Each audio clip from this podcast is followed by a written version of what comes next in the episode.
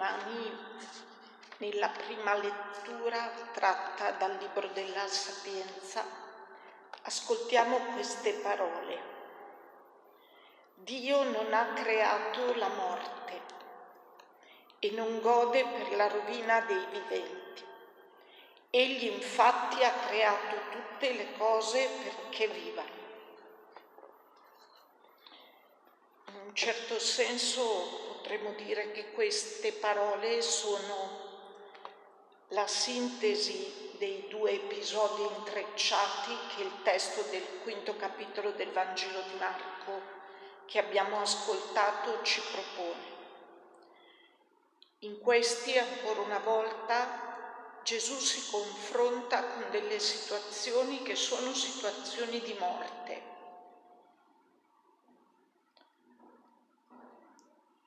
Per la mentalità ebraica anche la malattia è già la morte che stende la sua ala sulla vita. E qui abbiamo, ripeto, due situazioni di morte.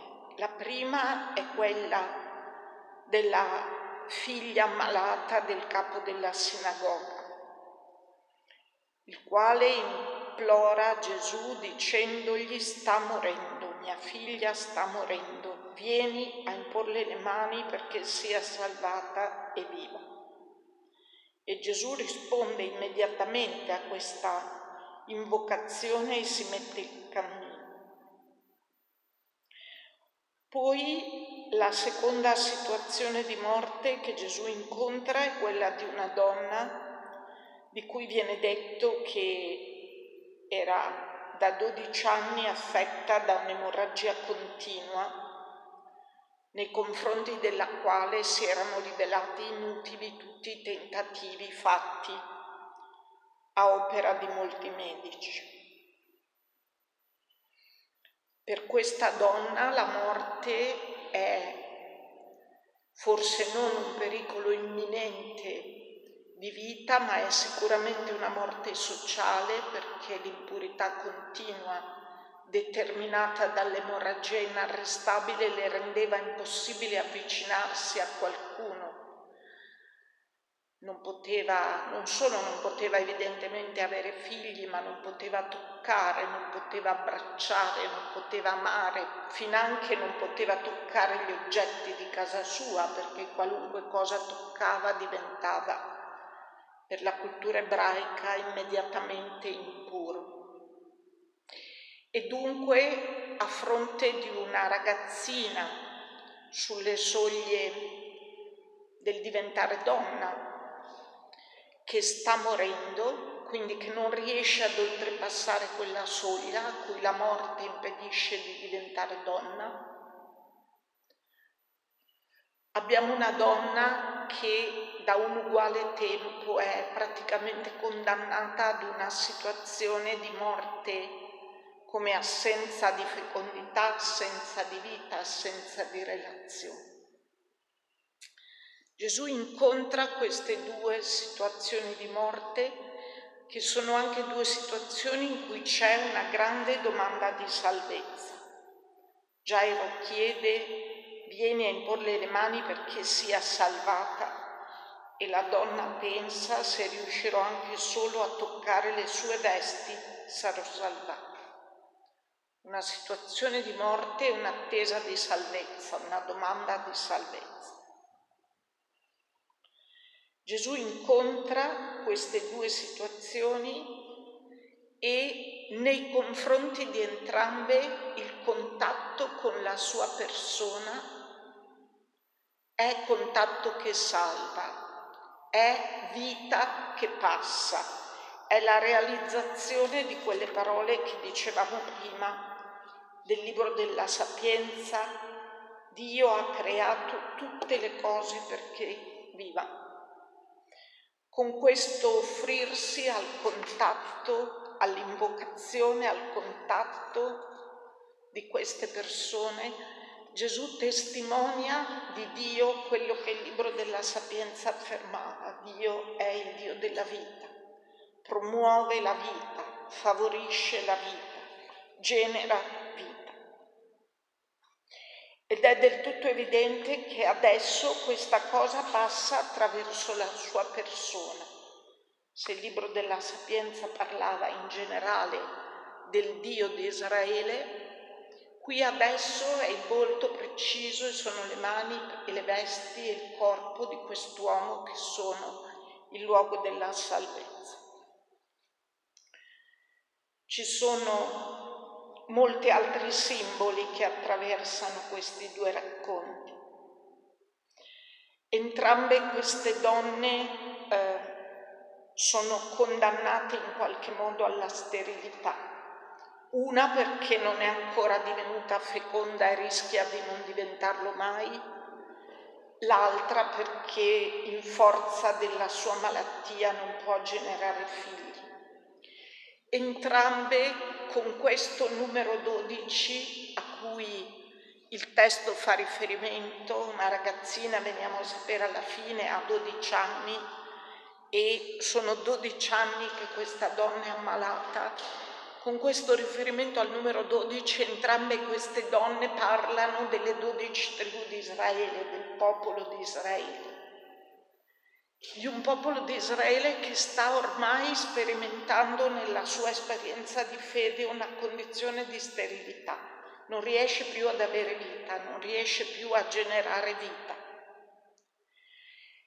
E per entrambe queste donne che non generano più vita è nell'incontro con la persona di Gesù che la fecondità è rimessa in movimento.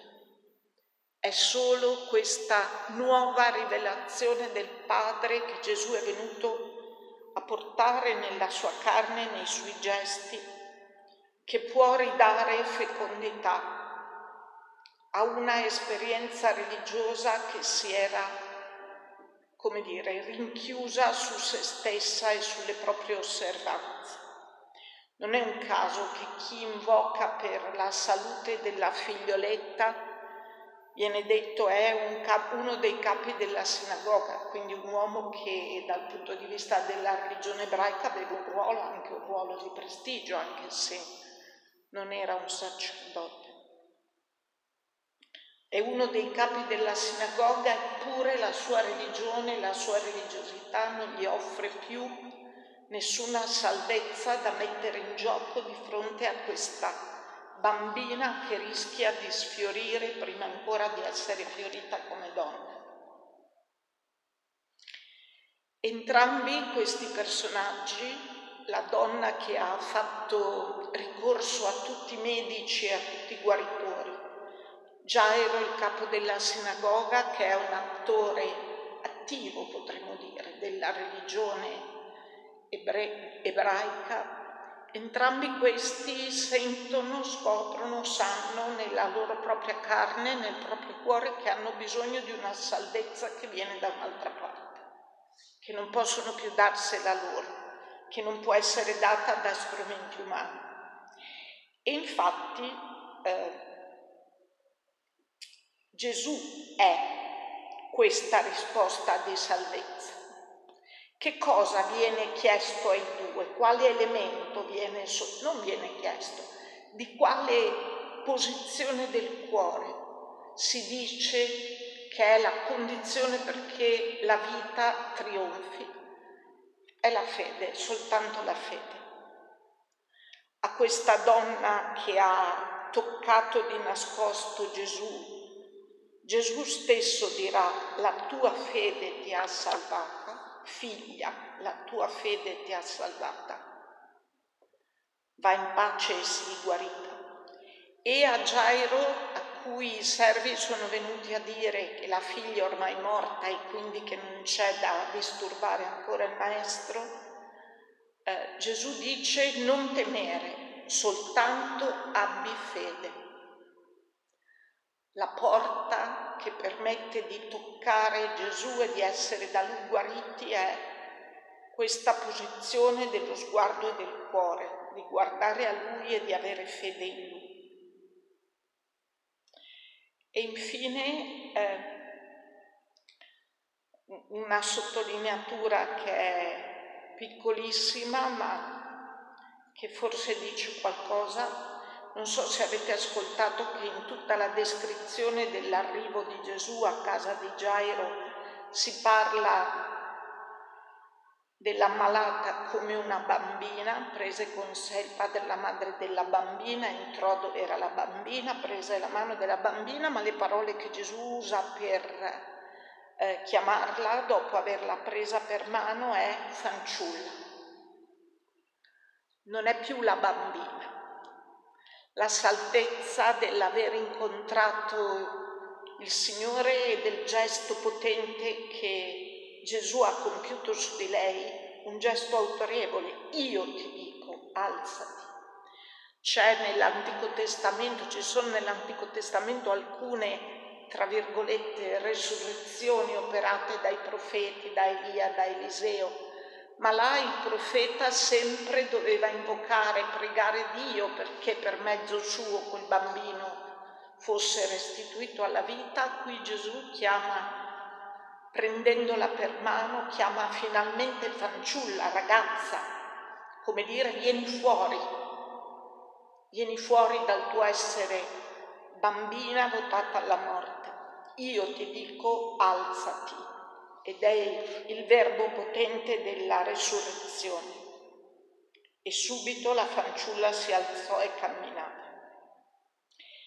Ecco, chiediamo al Signore di fare in tanti modi diversi che ci accadono quotidianamente questa esperienza pasquale, che solo toccando Lui ci è dato di partecipare della forza della sua resurrezione che è forza di vita, che è forza di salvezza anche da quelle che sembrano e sono le nostre situazioni di morte.